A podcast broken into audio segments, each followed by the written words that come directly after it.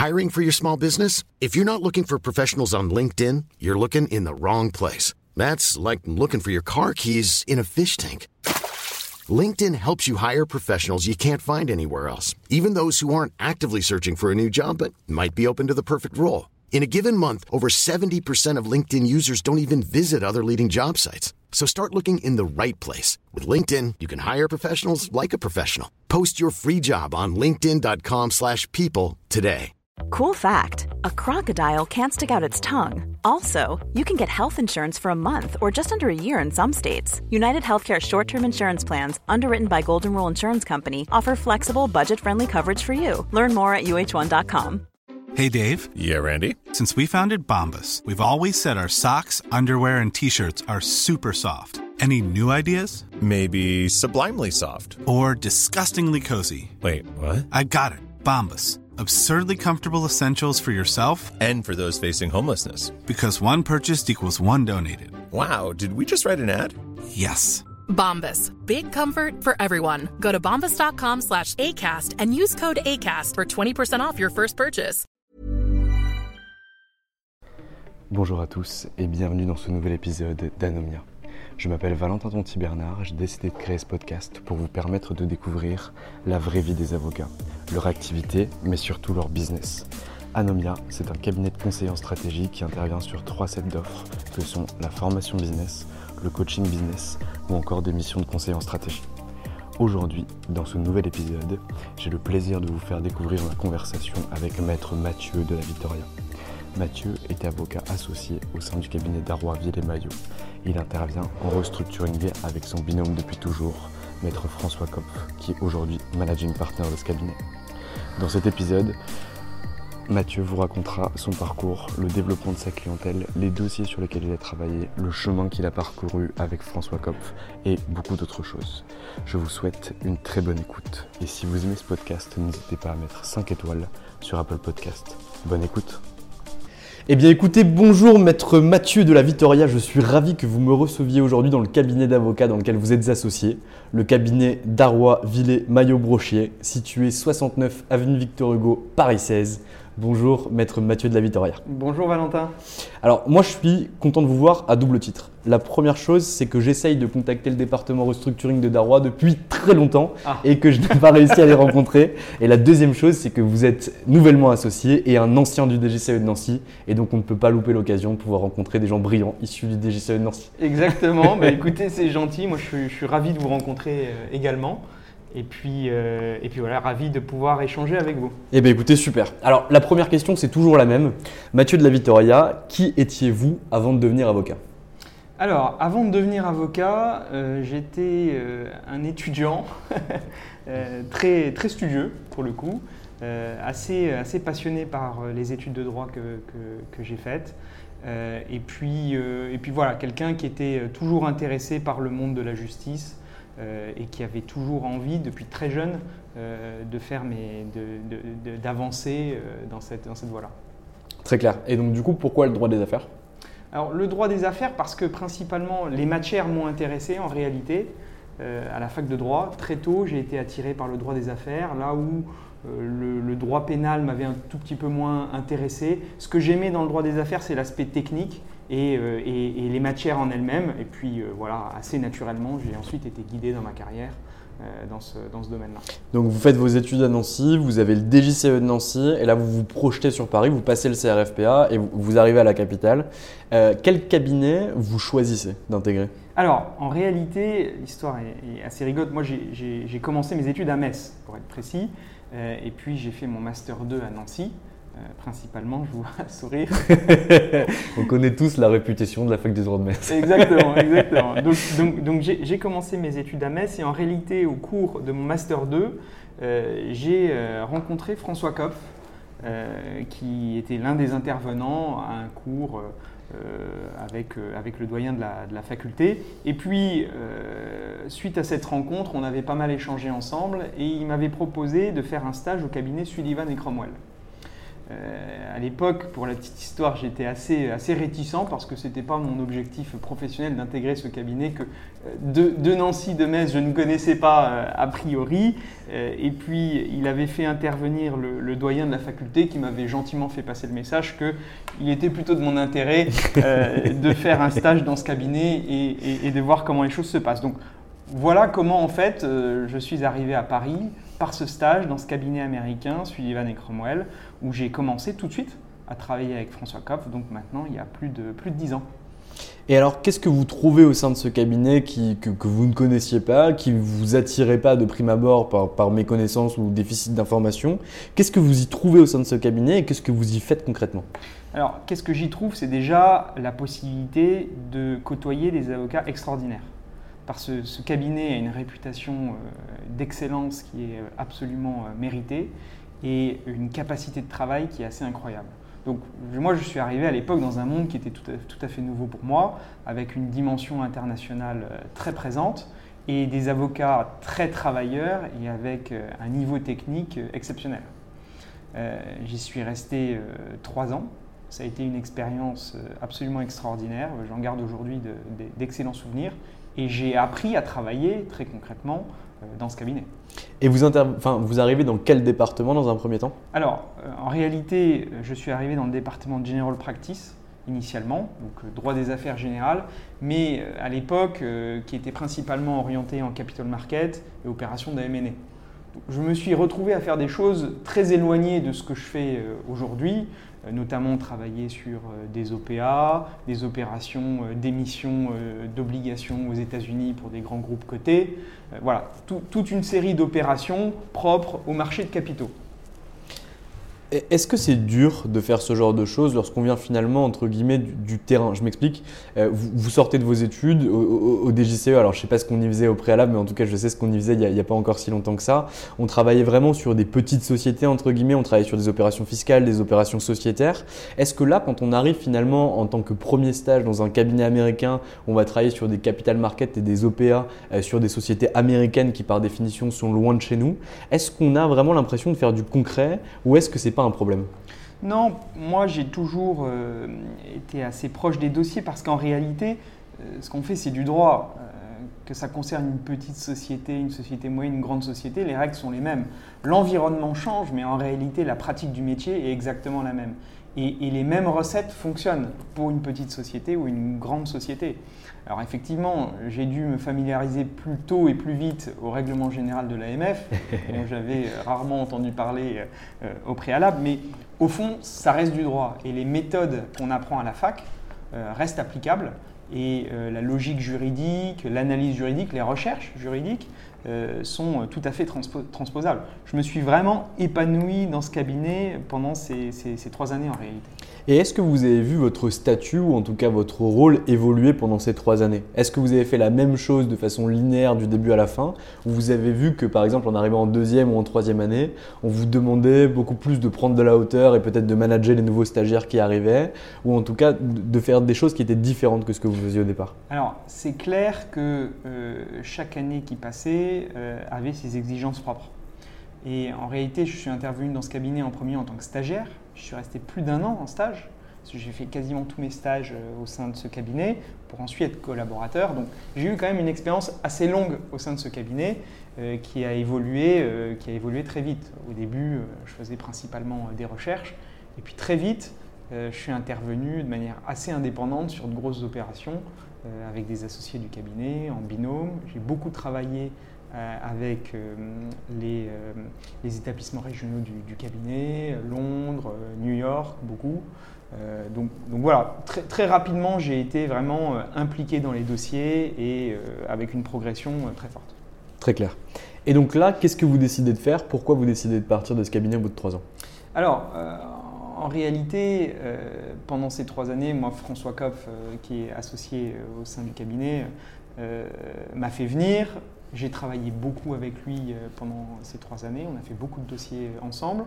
On a progressivement commencé à faire des procédures collectives et du restructuring parce que à partir de 2011, en réalité, des dossiers restructuring euh, ont commencé à apparaître. Donc on s'y est mis sur le tas euh, dessus. Euh, et euh, en réalité, à partir du moment où lui décide de partir de ce cabinet, euh, je prends la décision de, de le suivre assez simplement.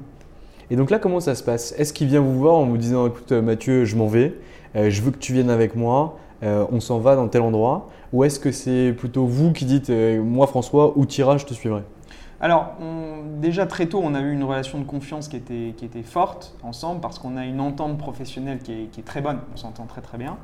Et euh, lorsqu'il est effectivement, il est venu me voir en me disant qu'il avait pris la décision de, de partir de ce cabinet. Et puis, euh, assez naturellement, euh, voilà, il m'a proposé euh, de le suivre, de l'accompagner et j'ai tout de suite accepté. Et alors là, vous atterrissez où? Alors, on atterrit euh, chez Scotto et Associés euh, pour développer la pratique restructuring précisément, euh, dans un cabinet extrêmement différent de Sullivan et Cromwell, puisque euh, ils étaient spécialisés, et ils le sont toujours, en management package, donc très différent, mais où on a pu, pendant une période assez courte, on est resté 9 mois euh, dans ce cabinet, mais on a pu développer euh, la pratique restructuring et avoir une première expérience en dehors d'un gros euh, cabinet international comme Sullivan et Cromwell. Du coup, les premiers dossiers restructuring que vous traitez, ils sont dus, ou en tout cas, ils sont la conséquence de la crise des subprimes de 2008, où on voit finalement des grosses entreprises qui commencent à être en difficulté et qui doivent se restructurer. Oui, exactement. Exactement. À une époque où le marché du restructuring était très différent, euh, il était euh, entre les mains de plusieurs boutiques très spécialisées, donc c'était c'était assez différent à cette époque-là. Et effectivement, euh, c'était plus une question d'opportunité. Certains dossiers restructuring sont arrivés, c'est comme ça vraiment que euh, qu'on s'y est mis. En réalité, ce qui est assez drôle, c'est que moi, à la fac, euh, j'ai même pas pris l'option procédure collective. à l'époque, j'avais eu la riche idée de prendre l'option effet de commerce. Euh, je vous avoue que j'ai pas vu un seul effet de commerce en, en 10 ans de carrière, en tout cas euh, très très peu. Le bulletin à Euh, ordre, la lettre de change et tout ça. Exactement, le billet à ordre, la lettre de change, le chèque, la réglementation du chèque. Et, et je n'avais même pas pris procédure collective. Donc c'est vraiment quelque chose qui s'est fait au cours de ma carrière, qui n'était pas du tout prévu initialement. hein. Et les premiers dossiers, du coup, arrivent sur quel secteur? On est plus sur de l'industrie, on est sur du textile, on est sur de l'agro, on est sur quoi? Oui, on est sur de l'industrie. L'industrie, euh, des dossiers, euh, les dossiers notamment Petroplus à l'époque, a été l'un des premiers euh, dossiers, un dossier euh, euh, très important Mm. euh, et, euh, et, euh, et assez charismatique en, en- en restructuring. Et puis oui, on était dans l'industrie lourde à l'époque. Mm. Très clair. Donc, vous partez de chez Sullivan, vous arrivez chez Scotto, vous n'avez même pas le temps de poser vos valises et vous repartez. Je suppose que ça n'a pas fité, il n'y a pas eu de synergie qui ont pu être créées, ou en tout cas, vous n'étiez pas au bon endroit au bon moment. Oui, alors après, c'est une expérience qui a été très intéressante. Moi, je prends dans chaque expérience ce qu'il y a à apprendre, euh, véritablement. Euh, c'est un cabinet, euh, Scotto, euh, qui avait une dimension entrepreneuriale très forte. C'était absolument intéressant de pouvoir côtoyer les avocats qui, exerçaient.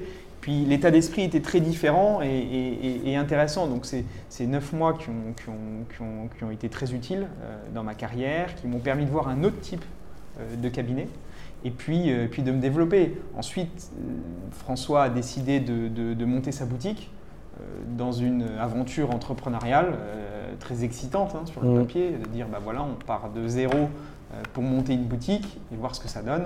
Donc euh, à l'époque, euh, j'étais effectivement très jeune dessus et c'est quelque chose qui m'a tout de suite intéressé. Donc c'est pour ça qu'on a, on a pris la décision de partir. Et alors, comment vous créez du coup ce cabinet? Vous êtes que deux à y aller? Alors, euh, François euh, décide de s'associer avec Arthur de Thomas, euh, qu'il connaît depuis, depuis très, très longtemps. Et puis effectivement, on Qui était chez Pelletier Juvigny Marco qui était chez euh, PGM? Petit Vivant à Ok, d'accord. Euh, et décide de, de- de fonder ce cabinet à partir de, rien, hein, pour le coup. Euh, on a pris des locaux, euh, tout était à faire en réalité. Et au départ, il y avait Arthur, François, moi et également une collaboratrice d'Arthur qui est Dessis Lava. Et donc, on, voilà, on débute comme ça, vraiment comme ça, en prenant des premiers locaux chez Régus. Donc, c'était vraiment un départ de, de- de zéro à l'époque. hein. Et alors, qu'est-ce que ça donne? Comment, comment ça se passe? Comment arrivent les premiers clients? Comment vous, Bah, vous avancez? Cette période était très intéressante parce qu'effectivement, ça a permis de, de- de- de voir comment on construit un cabinet d'avocats. Donc, on commence dans des locaux euh, chez Régus où euh, on travaille de manière très artisanale en fait euh, à cette époque-là. Puis très vite, ça se développe très fort avec beaucoup de dossiers qui arrivent. Euh, et donc, on- des locaux sont pris, le cabinet se développe et puis au fur et à mesure, on devient un cabinet de plus en plus important. Et donc ça, ça dure combien de temps et vous montez jusqu'à combien d'avocats? Alors, euh, ça, ça dure à peu près assez, peu de temps en réalité, hein, puisqu'au au bout d'un an ou un an et demi, euh, François et Arthur décident de s'associer euh, et ils sont rejoints par Frédéric Pelletier et Olivier Juvigny. Très clair. Et donc là, c'est le début finalement de PJM actuel, entre guillemets. Exactement. Et, et- et- et derrière, donc, comment se passe cette nouvelle association avec l'intégration d'associés qui ne sont plus les fondateurs du cabinet? Alors, ce- cette période a été assez, euh, assez facile en réalité parce que tout le monde était très occupé euh, sur les dossiers, à chercher des clients, à travailler sur les dossiers. Donc en réalité, ça s'est fait assez facilement. Euh, et puis il y avait cet esprit euh, de nouveaux cabinets euh, dès le départ qui était toujours très présent.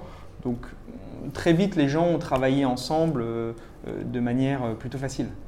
Et vous, vous, développiez aussi votre clientèle? Oui, tout à fait. Moi, j'ai toujours développé ma clientèle de- depuis le départ. Euh, c'est quelque chose qui a été toujours euh, très important pour moi, qui, a- qui a- qui présente beaucoup d'avantages. Euh, ça vous permet d'être autonome sur les dossiers très vite, responsabilisé, et puis ça vous donne une certaine liberté. Euh, parce que quand vous générez votre propre chiffre d'affaires à côté, ben, voilà, vous, vous- vous êtes un peu plus libre dans les décisions de carrière que vous prenez euh, par la suite. Donc, Ça me fait plaisir d'entendre ça de votre bouche pour une raison extrêmement simple, c'est qu'il y a plein de collaborateurs qui me disent Ah, mais moi je peux pas développer ma clientèle perso parce que tu comprends, je bosse pour X ou Y cabinet d'avocats. Vous avez bossé chez Sullivan, vous avez bossé, ben, vous êtes actuellement chez Darrois et vous avez toujours développé, donc ça veut dire que même avec une forte intensité de travail, on a toujours des capacités pour développer. C'est clair, c'est ce que je dis toujours, moi aussi, euh, quand j'en parle à, à certains collaborateurs, c'est de dire, moi à l'époque j'étais chez Sullivan où le rythme de travail était euh, absolument incroyable, hein. on travaillait vraiment beaucoup, beaucoup. Malgré tout, on trouvait le temps pour développer une clientèle euh, personnelle parce que c'est absolument indispensable. Donc c'est une question de, de- de motivation en, en premier lieu. Euh, donc, donc ça, c'est quelque chose d'extrêmement important qu'il faut, qu'il faut, faut avoir toujours à l'esprit. Euh, Et, et vous bossiez combien d'heures par semaine par exemple chez Sullivan? Les top, les top niveaux, c'est quoi C'est compliqué à Ouais. dire. Franchement, c'est compliqué à Quand dire. on aime, on ne compte pas. que, ouais, en réalité, on travaillait parfois sur les dossiers, on travaillait non-stop pendant plusieurs semaines sans week-end. C'était vraiment euh, très difficile avec euh, des nuits blanches euh, très régulières. C'était euh, ouais, extrêmement intense. Après, je ne peux pas vous dire comme ça un nombre d'heures, Ouais. j'ai- plus les chiffres en tête, mais, mais, mais je me souviens d'une quantité de travail considérable. Ouais, parce que ça m'aurait fait une bonne phrase d'accroche en travaillant 100 heures par semaine, je développais ma clientèle personnelle. C'était un peu ça. J'ai essayé de le chercher, je l'ai pas eu, tant pis. C'était un peu ça. ok, donc là finalement, il y a le, le cabinet PJM actuel qui est en train de se créer. Vous faites partie de l'aventure, mais ben, ah, je constate que ça n'a pas marché, ou en tout cas que vous avez choisi des, horizons différents, parce que vous êtes ici euh, avec François. Ex- Exactement, exactement. En tout cas, euh, chacun a pris des chemins euh, qui étaient différents à un moment donné, comme ça, arrive souvent dans, dans les cabinets d'avocats. On a continué avec François à toujours travailler en fait pendant ces dix ans exactement de la même manière. Peu importé le cabinet, en réalité, on a développé l'équipe de manière linéaire, on a développé nos compétences et on a développé la clientèle au fur et à mesure du temps. Mm. Donc euh, voilà, à un moment donné, euh, euh, l'opportunité s'est présentée aussi euh, d'intégrer euh, une opportunité qui se refuse évidemment pas. Et donc on, on a franchi le pas et on est arrivé ici.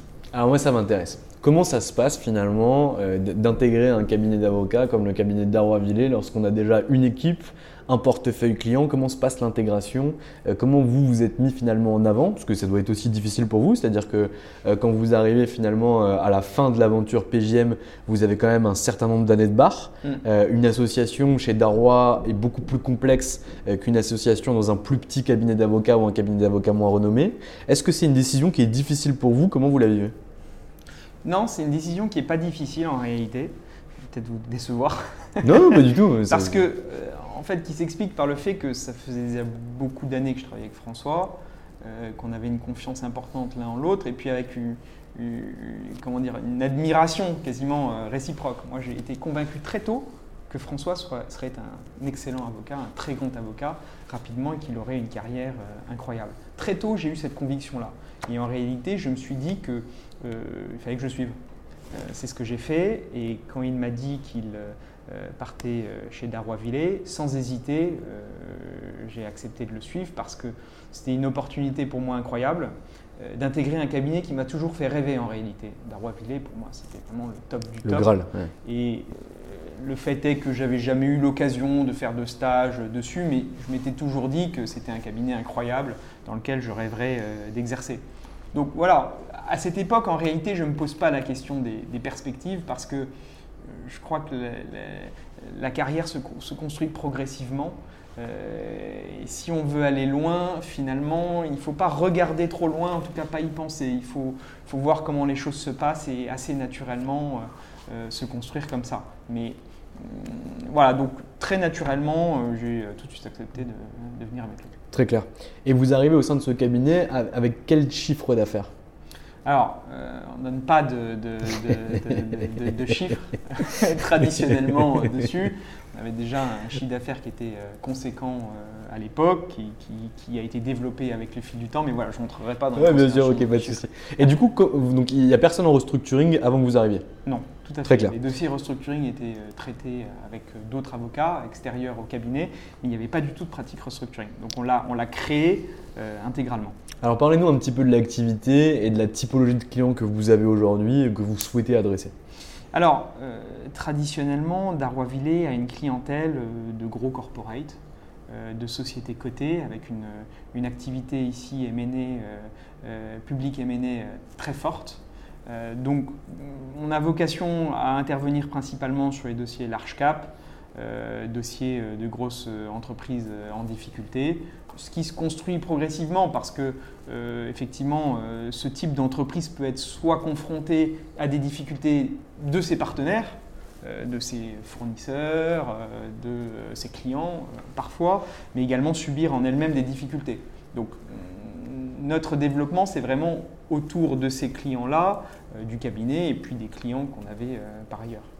Et comment ça se passe lorsque, par exemple, le département M&A euh, a un dossier ou en tout cas une cible euh, qui pourrait l'intéresser et que vous, en restructuring, on vient vous voir parce que justement une entreprise partenaire ou une entreprise défaillante de cette société cible que qu'a le est en difficulté? Est-ce qu'on a des conflits d'intérêts? Est-ce qu'on a une hiérarchie qui vient s'opérer par rapport aux différents départements ou pas du tout? Non, il n'y a pas de hiérarchie. On a une gestion des conflits d'intérêts. Donc euh, dès qu'un nouveau dossier intervient, on s'interroge les uns et les autres pour savoir s'il existe un conflit d'intérêts. Et puis euh, ces, sujets-là sont réglés par la discussion en réalité euh, entre nous. Donc c'est vraiment du, cas par cas. Mais en tout cas, oui, il y a une gestion rigoureuse des conflits d'intérêts, c'est sûr. Très clair. Et en, termes de typologie de clientèle, vous êtes plutôt donc, sur le large cap, cross-border, j'entends bien. Euh, est-ce qu'on parle plutôt de sociétés majoritairement industrielles, de l'automobile, des sociétés financières, du bancaire? Est-ce que vous avez un secteur d'activité ou plusieurs secteurs d'activité phares non, en réalité, on a des clients très différents. En réalité, on a beaucoup d'industriels, on a des services financiers. Ça, pour le coup, euh, le restructuring n'est pas divisé par secteur. Euh, notre cœur d'activité, c'est les difficultés des entreprises. Après, qu'importe en fait l'entreprise et son activité. C'est vraiment guidé par la situation financière. Donc non, il n'y a pas de débiteur. Propre. Alors, pour le coup, nous, on intervient beaucoup plus côté euh, débiteur. C'est euh, le cœur de, notre activité. Il y a d'autres cabinets spécialisés en, créancier. Nous, on intervient pour les débiteurs et leurs actionnaires. Très clair. Ok. Et donc, comment on développe un, marché comme ça sur des entreprises qui, font peur? Quand on les regarde de loin, euh, c'est des mastodontes. Comment est-ce qu'on arrive finalement à pénétrer ces entreprises? C'est quoi? Alors, pas la recette miracle, parce qu'il n'y en a pas, mais en tout cas, votre recette miracle à vous Alors, le premier point, c'est qu'il y a une clientèle historique du cabinet euh, sur ce type de client, avec des relations très fortes avec beaucoup de sociétés euh, cotées, qui est, qui est un atout euh, absolument, absolument non négligeable. le second point, c'est qu'on est un cabinet qui a l'habitude de travailler aussi sur ces dossiers-là avec sociétés. Donc les recettes, en réalité, on les expérimente depuis, depuis de nombreuses années ici. Donc voilà, encore une fois, les problématiques en réalité sont assez similaires sur des petites sociétés moyennes ou des grandes sociétés. Les règles de droit euh, sont les mêmes, euh, les règles de procédure devant les tribunaux euh, sont les mêmes. Donc ce qui change évidemment, c'est la relation avec le client. pour des grands groupes cotés, on a un peu plus de process, la prise des décisions est, légèrement différente, mais, mais sur le fond de notre métier, ça ne change pas véritablement. Très clair. Lorsque vous intervenez pour euh, du, restructuring sur des, grosses entreprises et qu'on est en pré-accession, en tout cas les équivalents internationaux, ou qu'il y a des branches d'activité à céder, est-ce que vous avez euh, un- un- une relation forte avec le M&A, notamment les portefeuilles acquéreurs ou les portefeuilles d'entreprises que vous pourriez avoir en interne, pour finalement favoriser euh, l'essor économique et opérationnel des autres entreprises en provenance du portefeuille de vos cabinets? Ça, pour le coup, non, pas vraiment. Euh, parce que, bon, c'est plus euh, déjà un boulot de banquier euh, d'affaires. C'est Ouais. moins ce qu'on fait. Après, évidemment, si on a des opportunités qui peuvent intéresser nos clients, on, on les partage. Euh, notamment dans les, les re- les reprises d'actifs, euh, on est averti des reprises d'actifs euh, à la barre qui se présente et on, on informe nos clients qu'on pense susceptibles d'être intéressés pour qu'ils puissent se positionner. D'accord, donc c'est beaucoup plus dans l'aspect fidélisation de la clientèle déjà existante que plutôt un réel cœur d'activité que vous pourriez développer au sein du Oui, cabinet. tout à fait, tout à fait, exactement. C'est voilà, c'est dans le cadre de nos, des relations existantes avec nos clients, euh, Mm. on sait ce qui les intéresse dessus. Donc, si on a une cible qui est identifiée et qui est sur le marché, évidemment, on, leur transmet l'information. C'est quoi la bonne pratique de facturation, ou plutôt pas la bonne pratique, mais celle que vous utilisez aujourd'hui au sein du cabinet, ou vous personnellement, euh, pour facturer euh, cette typologie de clientèle? On a beaucoup de domaines du droit dans lesquels on va avoir une économie immédiate, dans lesquels on va avoir un gain immédiat en termes de chiffre d'affaires, notamment sur du M&A, sur des opérations d'acquisition, sur du taxe pour diminuer l'impôt payé ou pour optimiser la situation fiscale, sur du social pour diminuer finalement la dette sociale qu'on va pouvoir avoir euh, suite à un PSE ou autre. Comment ça fonctionne en restructuring? C'est très compliqué. C'est très compliqué parce que ça dépend vraiment du dossier et de la plus-value qu'on va apporter sur le dossier. Euh, le restructuring, c'est quand même une, large euh, série de dossiers qui peuvent être très différents les uns des autres. Si vous faites un contentieux restructuring, vous avez une partie euh, qui peut être au résultat euh, dessus. Euh, Est-ce que vous avez une plus-value extrêmement importante sur un dossier? Est-ce que vous avez fait gagner beaucoup d'argent à votre client? Donc, en réalité, c'est extrêmement différent. Ici, au cabinet, on ne travaille traditionnellement pas au taux, au- au taux horaire, puisqu'on n'a pas de timesheet. Donc, traditionnellement, on, on fonctionne plutôt sur la base de forfait avec nos clients. Euh, et les honoraires font l'objet euh, de discussions euh, avec les clients sur la base ben, finalement des critères qui sont posés par la profession d'avocat, à savoir la compétence, l'importance de l'affaire, la réputation du cabinet dans ce domaine d'activité. Finalement, on, on- se rapproche de cette modalité qui est donnée dans les règles déontologiques pour la fixation des honoraires. On n'a pas de taux horaire, on ne fonctionne pas traditionnellement au taux horaire, Mm. donc on est plus sur une question de forfait. Et alors, il y a quelque chose qui m'intéresse. On négocie les, les honoraires du cabinet d'Arroy Villemaillot? Alors, évidemment, euh, parfois la question se pose. En fait, ce qui est, ce qui est, ce qui est, c'est, vraiment très différent d'un, dossier à l'autre. Mm. Et, et c'est compliqué de généraliser. C'est pour ça que j'ai du mal à répondre à cette question parce que c'est pour ça que j'ai un grand généraliser. non, mais c'est, très compliqué. Ça dépend de la relation avec les clients, du dossier. Il n'y a pas une facturation qui ressemble à une autre en réalité. Pas une. Très clair. Et on va parler un petit peu, si, si ça vous va, de, de votre parcours d'association maintenant. Vous êtes arrivé au cabinet il y a combien de temps? Je suis arrivé euh, en fin 2015. Fin 2015, donc en 2021, si je ne raconte pas de bêtises, ou fin 2020, Mhm. euh, vous avez été nommé associé de ce cabinet. Est-ce que vous pouvez nous expliquer un petit peu les étapes euh, qui, qui se sont passées du moment où vous arrivez en tant que collaborateur senior jusqu'à votre association? Alors, euh, quand je suis arrivé, on, on était là pour développer une, partie, une pratique restructuring, monter une pratique restructuring. Donc la première étape a été beaucoup de travail. Parce qu'en réalité, on a dû euh, euh, travailler sur un certain nombre de dossiers, développer la clientèle, obtenir des nouveaux clients. Et ça, c'était une période de temps qui a été euh, assez importante. On commence, on est assez peu. On arrive, François, moi, et puis deux collaborateurs. On est une équipe très restreinte. Ce qui a été très important pour moi, c'est un, de pouvoir bah, développer cette activité de manière très forte, de montrer les compétences qu'on a sur ce domaine d'activité et de s'intégrer au cabinet. S'intégrer au cabinet, ça veut dire travailler avec les uns et les autres.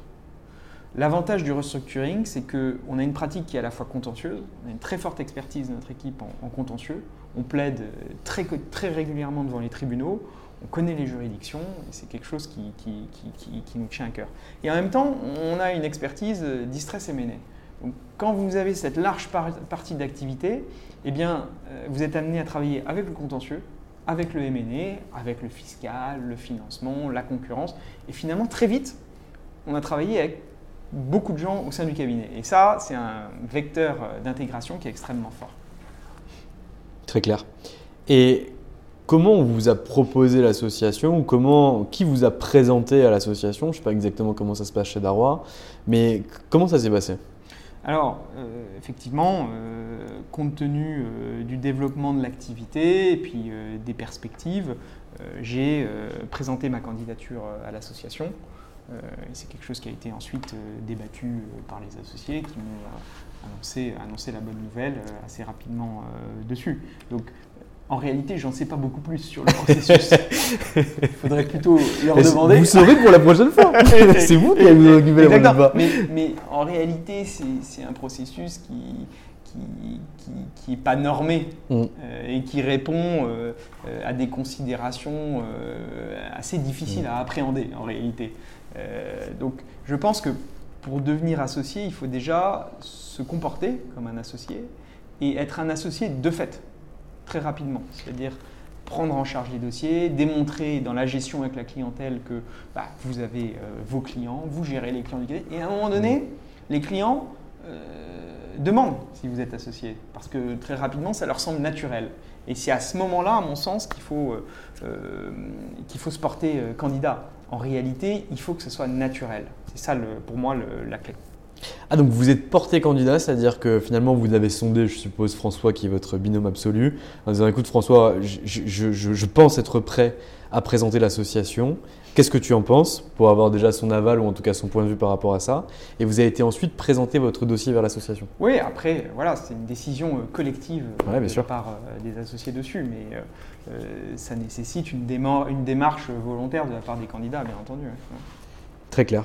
Et pour vous, c'est quoi les, les- les- les- les conditions requises pour devenir associé? Parce que vous parlez tout à l'heure euh, de, de- de- de la capacité de gérer votre clientèle, la relation cliente qui était extrêmement importante, le développement de chiffre d'affaires, je, pense Mmh. qu'il l'est aussi, et également euh, le- le- la façon dont vous êtes vu au sein du cabinet d'avocats et de la façon dont vous êtes intégré au sein de ce cabinet. La façon dont vous êtes vu au sein du cabinet Mm. d'avocat, la façon dont vous êtes vu sur le, sur le marché, et puis euh, assez simplement, une question euh, qui est évidente, c'est euh, est-ce que les associés ont envie d'être associés à vous Assez simplement parce qu'un associé, c'est Mm. quelqu'un que vous allez côtoyer euh, euh, quasiment euh, tous les jours euh, dessus, vous allez avoir beaucoup d'interactions, donc il faut aussi euh, qu'il y ait euh, cette envie euh, mutuelle euh, d'être associés l'un de l'autre. C'est très important. C'est pour ça que je pense que euh, ce qui est important, c'est que ça soit naturel en réalité et que ça vienne euh, euh, de soi-même. Euh, donc, euh, les qualités, c'est être un, un technicien, un très bon technicien, euh, être euh, un bon, un bon camarade. Je pense que c'est un point qui est, qui est- qui est très important